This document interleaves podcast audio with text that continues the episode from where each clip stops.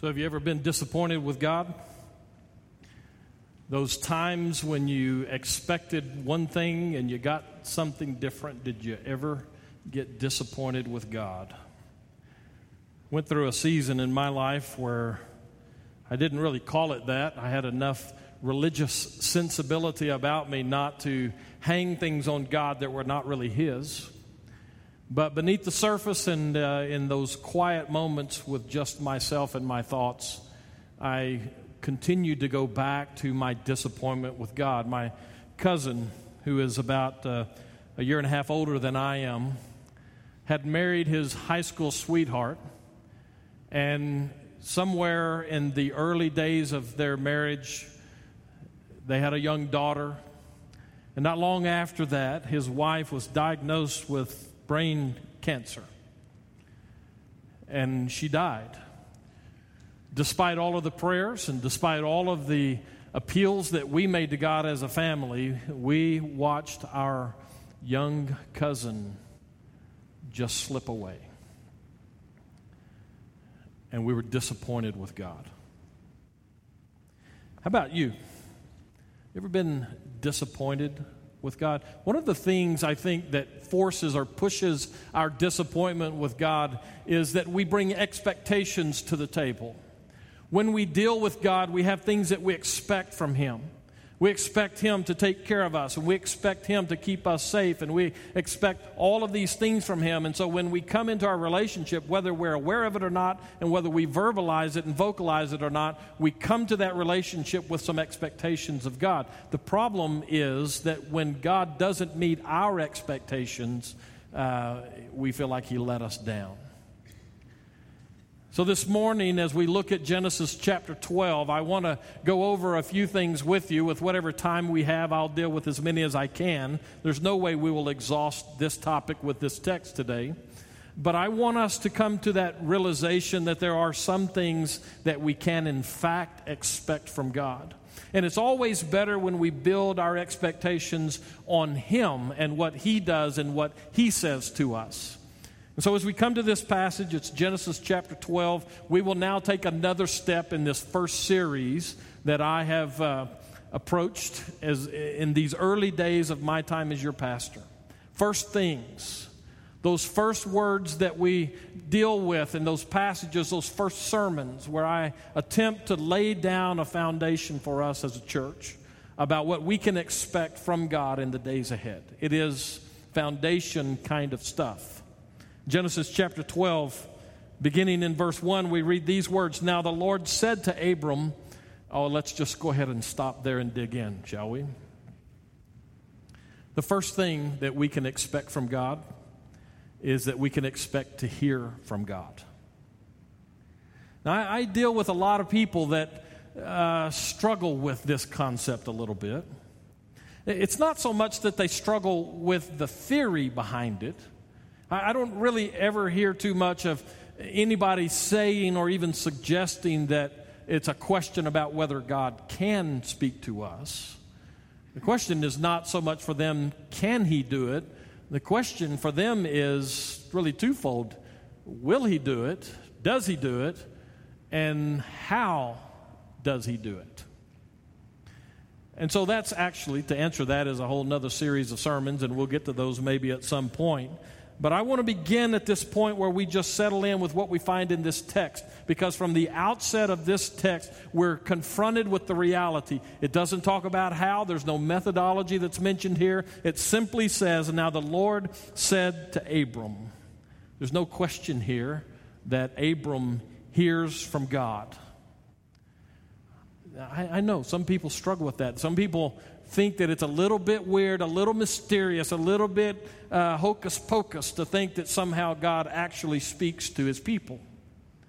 So, if you're one of those who's not too sure, let me give you a couple of examples from my own life that might help you understand why I can be so confident in saying that God, in fact, talks to us and speaks with us in a variety of different ways, and in doing so, lays the foundation for us always as individuals and as a church to expect to hear from God. One of the times that I most clearly heard this was a number of years ago. I was actually a young pastor. I had just begun the senior pastor position at First Baptist Church in Edinburg, and one of our deacons uh, loved to go backpacking, as did I. And so we planned a trip, and we took some of the high school kids from our church and a couple of adults who were learning the backpack. And uh, from way down in deep South Texas, we made the trip all the way out to Glorieta, outside of Santa Fe, and found our way up into the back country of the Pecos Wilderness. And it was the worst backpacking trip of my life. It rained the whole time. We didn't even leave the trailhead before it started raining. And for three days, we were in the rain up in the backcountry. It was miserable. So most of our time was spent in the tents. It was just miserable. There's no other way to say that. And I found myself in my tent, raining outside, water beginning to seep through the floor of my tent, running down the middle of my. And I was thinking, what am I doing here? And I began this conversation with God, and out of the blue, totally unprovoked, I got a message from God that cut me straight to the heart. As I said, I was a new pastor, I was learning how to be a senior pastor. And there was one element of my job that uh, there was nothing wrong, nothing unethical, nothing moral, or anything like that that was a problem. It was just uh, one of the functions as a pastor that I was not doing very well. And, uh, and, and I got this clear message from God. If you don't straighten that part up, you're going to lose your voice with a segment of the population of your church. And then it was done. And, and I heard it, and I knew that that's what it was. It wasn't this loud voice out there somewhere. It wasn't some spooky deal, something up in the trees. It was just deep inside of me that clear awareness that God was speaking about something in my ministry that needed to be addressed. And so I dealt with it there on the mountainside, and then when the trip was over, I promptly forgot about it. Until a year later, because I hadn't listened to that message, I had begun to lose my voice with a certain population group in the church. And God spoke to me again and said, Don't you remember? Now, that may be a little bit weird for you. You may think that, you know, that's one of those preacher things. But the reality is that we can expect that God is going to speak to us. And as a church, and this is one of the first things, this is part of that foundation that we're trying to lay here together. And part of us, or part of our function as a church, is to be sure that we are listening for the voice of God.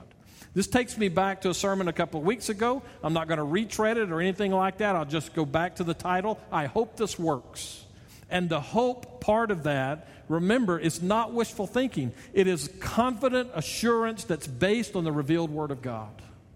The revealed Word of God means that we have to sharpen our capacity to hear from God. The good news is that we can expect God to communicate with us. He intends to do that. We are not left to our own devices. He doesn't just throw us out here and say, Boy, I hope you figure out how to make it work. God is active. This is His church, not ours. He has something to say to us.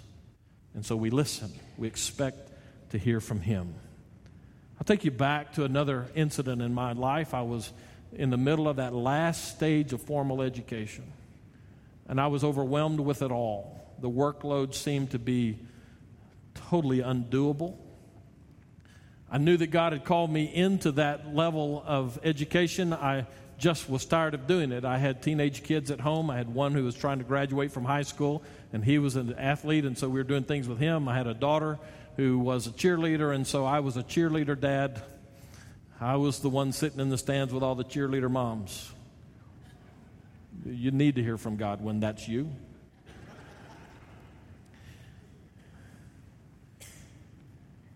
And I was trying to go to school and trying to pastor a church and it was just too much. So I began to ask God to let me out. So I, I just, it'd be fine. I've learned a lot in the school process. Maybe I'll just be done. And God took me to a passage of Scripture one morning in my devotion time. I'll share it with you briefly. But it was one of those times that I needed to hear from God. And in my own devotion, just sitting in my office, I came across these words in Isaiah chapter 30, beginning in verse 20. And it says this And though the Lord give you the bread of adversity and the water of affliction, yet your teacher, that's a capital T there, it is an Old Testament reference to the Holy Spirit. And though the Lord give you the bread of adversity and the water of affliction, yet your teacher will not hide himself anymore, but your eyes shall see your teacher.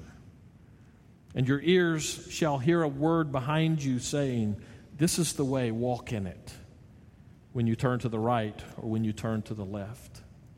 Isaiah the prophet speaks through the centuries to us with that passage, and he jumps right into the middle of where we are in this passage with Genesis and this guy named Abram. And it says, The Lord said to him, We should know, we should expect to hear from God.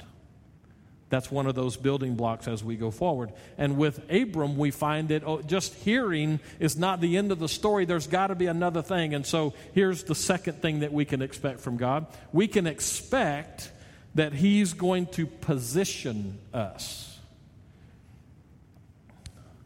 Sometimes the message that we hear from God is comforting. And maybe you're here today and you just kind of came in. Maybe you're not even sure why you're here. Many of us come here because we need to hear from God. We have at least a working knowledge of the fact that we can expect to hear from God. And so things get to such a place in our lives that we really need to hear from God. And maybe it's a health thing, or maybe it's a relationship thing. And always it seems to be a financial thing for some of us. And so we come in and we're just looking, we're waiting to hear from God, but we're waiting to hear something that's comforting.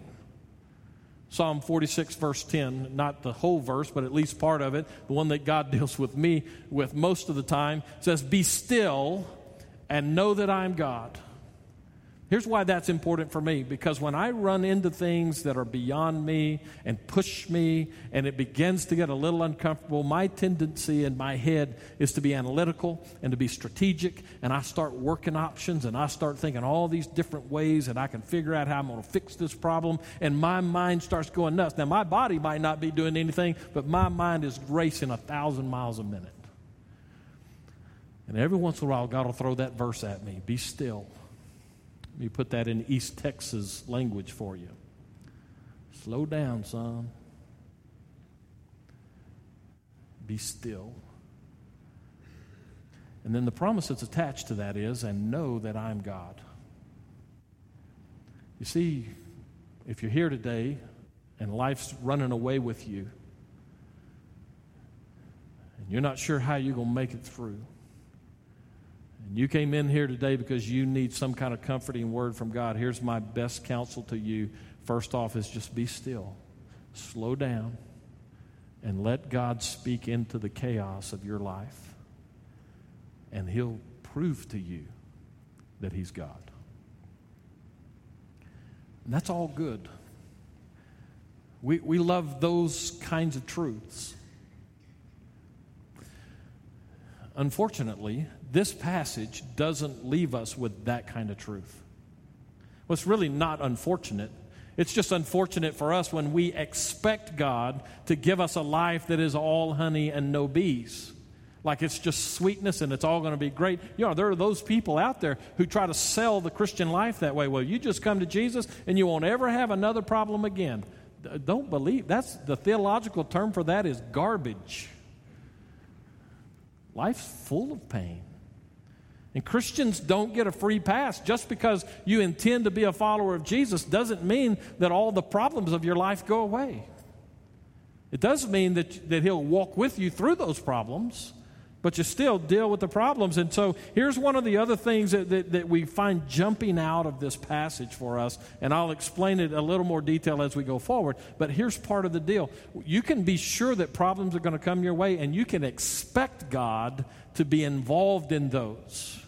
It doesn't mean that God's doing stuff to you, like He's getting some kind of sick pleasure out of uh, manipulating circumstances to mess people up. That's not God's love for us at all. But the reality is that God positions us in our life so that we find ourselves in these challenging situations sometimes, and God is actively trying to do something with us there. Take, for instance, let's go ahead and finish reading this because Abraham, uh, Abram in this case, or at this time models this for us. Now the Lord said to Abram, Go from your country and your kindred and your father's house to the land that I will show you. And I will make of you a great nation, and I will bless you, and I will make your name great, so that you will be a blessing. I will bless those who bless you, and him who dishonors you I will curse, and in you all the families of the earth shall be blessed. And then verse 4 simply says, So Abram went. But I want to back way up here, and let's make sure that we're grabbing a couple of things that are really important for us. By the time we get to the end of Abraham's life, and his name will change to Abraham somewhere down the line, but by the time we get to the end of his life, he will have lived a life of obedience to God based in faith that will cause him to be one of the heroes of all of Scripture. We go to the book of Hebrews in that section where the writer kind of lists these great heroes of the faith and the faithful ones. And Abraham gets more space in that chapter than anybody else does. This guy figured out what it means to honor God with his life. But what we find in Genesis 12:1 is the beginning point. It's the launch pad for him. Notice what triggers it all. And the Lord said to him, "Go." But it's actually deeper than just go, it's go from. And God takes Abraham and he positions him now for faith development. We find this over in chapter 15 and verse 6, where we read these or this description of him. And he, that is Abraham, believed the Lord, and God counted to him as righteousness. He gets it right in the end. He gets it right consistently, but it had to begin somewhere. In the beginning of that life that is marked by obedience and faithfulness, we find here in chapter 12, verse 1, when God simply steps into the mix and he says to him, Go, go from, and then God lists all these things, three different levels of security and comfort and identity that God says to him, You have to get away from all of those things and go to the place. And then God doesn't even give him the, the courtesy of telling him where he's supposed to go. He just says, Go, and when you get to where I want you to be, I'll tell you. That sound a little bit uh, unsettling for you? That God might actually say to you, let's pull it back where I intend this whole thing to be, that He might actually say to us as a church, those things that you have built into the stability and the safety and the security of who you are, I want you to get up and I want you to move past that. That's a scary thought. If that doesn't scare you a little bit, then you probably should go back and revisit some of this stuff. God says to Abram, I want you to leave your, your people and your country and your nuclear family, all of those things that give you identity, all of those things that give you a place to be, a place to be somebody, I want you to leave, leave all of that stuff behind and just go somewhere else. Scary stuff. Scary stuff. But it's not an unusual tactic for God, and we should know that. As a matter of fact, God would do this with Israel, the children of Israel. You go read the book of Exodus, we find that they, it begins and they're in captivity slaves in Egypt. And after a handful of chapters there, we see that God moves them out and he says, Leave Egypt. And yeah, he's taken them to the promised land, but he's also taken them into the wilderness for 40 years. Scary stuff. And yet, it is, in fact, God's pattern with us to position us in such a way to develop our faith. He did it with me three weeks ago when he said, Get up and leave. At least, at least, he told me where to go. And I'm grateful for that. This is God's pattern to position us so that we grow in our faith. It's a developmental thing. It's, it's one of those things for us that, that we have to recognize that sometimes the, the insecurity that we feel and sometimes the, the shaking of the ground around us is God's way of saying, listen up, we're about to go somewhere. We do this, this positioning for growth all the time. As a matter of fact, we do it, school's about to start. Maybe it has started for some of you. I have a friend who is a kindergarten teacher. She's a dear friend of our family. and I uh, always enjoyed listening to her this time of the year. She served in a school district that, uh, that had a lot of really rough kids, a lot of uh, broken families, and a lot of children that had no real adult supervision uh, or really positive influence. And, and so here she is, a kindergarten teacher, and these kids come in, and they, they, the school district expected her to teach these children. Now, some of you are educators. You know how unrealistic that expectation can be. And so she's getting these kids who have no idea about how to act, and she has to sit them down and she has to talk to them, and she somehow has to teach them something. And, and so she would, for many of them, didn't even know their alphabet when they came in. And so she'd sit them down and she would start through the process of teaching them the alphabet. Do you know why she taught them the alphabet? Because she wanted them to grow up to be poets. But you can't get to the advanced stuff unless you get the basic stuff. This is no different in the spiritual life. We do our best growing usually in our difficult times. It's those times that God seems to step into the forefront of our lives and we begin to see things maybe we're, we're a little more teachable in those times. And so God positions us for growth. It's a regular thing with Him, and it's scary. So let me drop this truth on you. It won't be the last time you'll hear it from me because it's one of those driving truths and it's so much a part of the foundation of how we live our lives as Christian people. We really do need to get that. So, so you ready for this? God is much more interested in your growth and development than he is in your comfort. I tried to warn you, this is scary stuff. But God is much more interested in your development and your ability to trust Him than He is in just your comfort. It's not that He doesn't want you to be comfortable. Clearly, I'm for comfort. But God wants us to be poets too and the lives that we live and the shoulders that we rub with this world around us and, and the investment that we make at the job or in schools or in the neighborhoods, those people with whom we rub shoulders, they need us to be growing, developing Christians. And God sees to it that we, on a regular basis, are put in positions to grow. We can expect that from Him. And very quickly, one last point of growth that he gives us he positions us for identity. I said a minute ago, I told you it wouldn't be the last time you'd hear it. God is more interested in your development than in your comfort. And part of our development is that we figure out who we are. And we can expect God to develop that in us. Why didn't God just leave Abram back where he was at his father's house, tent?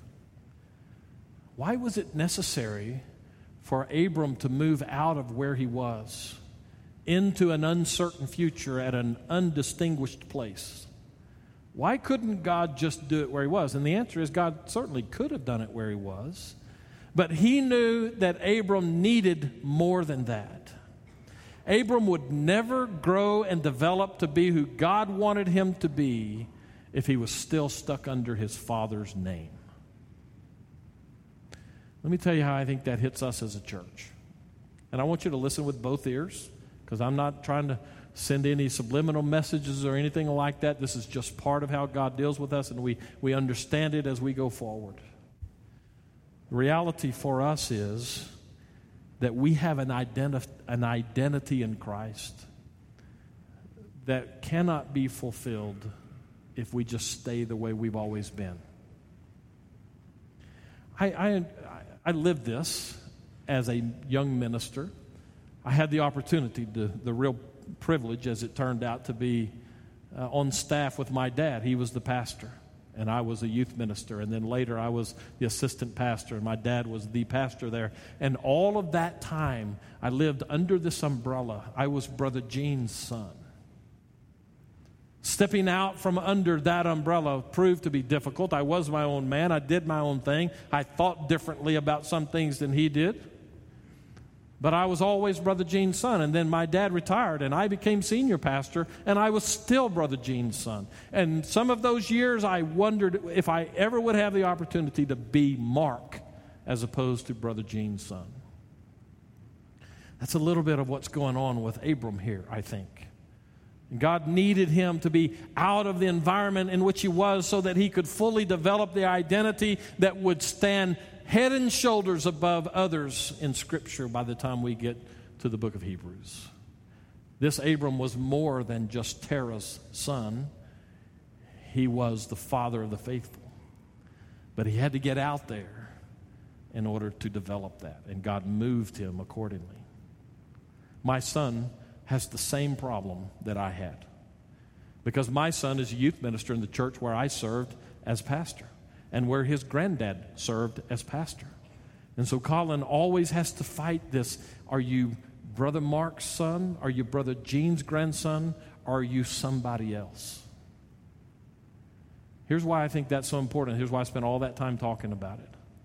As a church, we can expect God to position us for identity formation.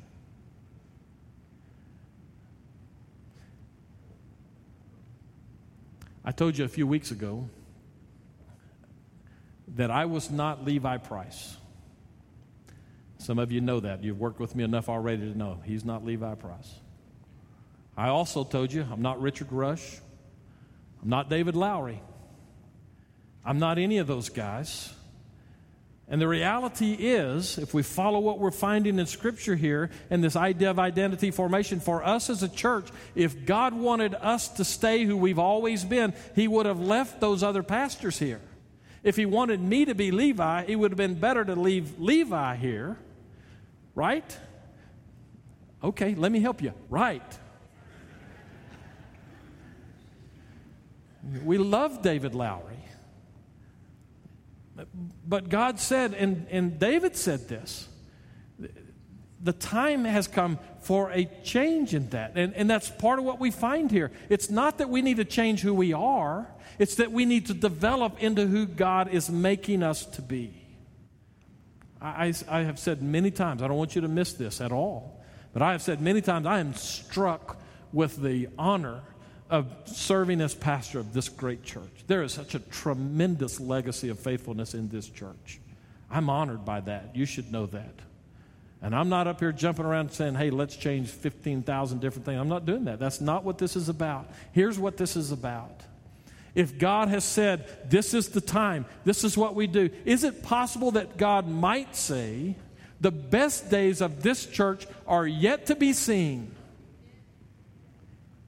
But if we only serve a legacy of the past rather than the king of the future, Jesus Christ, we will ground ourselves into oblivion as a church that used to be great.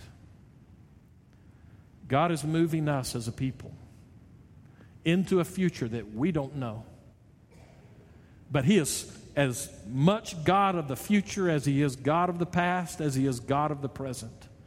And our responsibility is to hear His voice and respond appropriately and step out into that future knowing that He intends to make us what He wants us to be. I say, let's go to that future. And with that in mind, let me close this way. These can be scary words, to be sure. This week I was preparing for our Wednesday night Bible study. We're doing a study on praying with Jesus and what Jesus teaches us about prayer as we involve ourselves in prayer as a church on Wednesday night.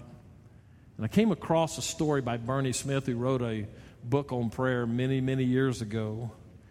And Bernie talked about in the early days of flying, he found himself on a plane and it was in the middle of the night and the passengers were uh, asleep.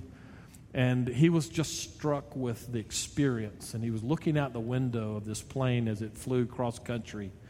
And he was struck with how dark it was and how the lights on the wings were flashing. And he just was looking around. And he said, all of a sudden, to his horror, he saw flames erupt out of one of the engines and start trailing like a volcano fire uh, behind the engine. I'll put it in my terms, not the way he said it, but that's a freak out moment if you're prone to freaking out. And so he looked around, he saw all these people who were asleep and had no clue what was going on. And so he summoned the flight stewardess, and she came back to him, and he's pointing out the window and he's telling her what's going on. In a very calm way, here's what she said Sir, there's no cause for alarm. I know the pilot. I have flown many times with him. All is well. For us as a church, like Abram as an individual, responding to the voice of God and the call of God into an uncertain out there, we should hear those words because we know the pilot. And we have walked with him many miles. All is well. Let's pray. And as we pray, the question for you is Is all well in your life? Are you at a time of crisis, a time when you really need to hear God, a time when you would prefer to hear comforting words rather than anything else? Jesus Himself speaks peace to you because He loves you. If you don't know Jesus as your Savior, all the stuff that we're talking about, the way that we live our lives, it all begins with an acknowledgement of the fact that He loves you, that He is God in the flesh, and that He purchased a life for you, a life that overcomes, that moves beyond the power and the curse of sin, and it is a life that is fully alive. If you don't know that life, I would invite you to it today. This invitation time is a great time for us to have that discussion and start that process. We invite you to come down and we'll uh, pray with you, counsel with you as necessary. Maybe God's moving you to join a church that is intent on being obedient into a future that even we don't know. And yet we know that we walk with Him and we intend to go there. It's a great church. I love coming to church here. I would say you ought to join. You ought to be part of us as we go forward. Whatever it is God's doing in your life, now's a good time to step out and let Him do it. And Jesus, we ask you to take this time, glorify yourself, change lives for your glory is our prayer in Jesus' name. Let's stand and sing.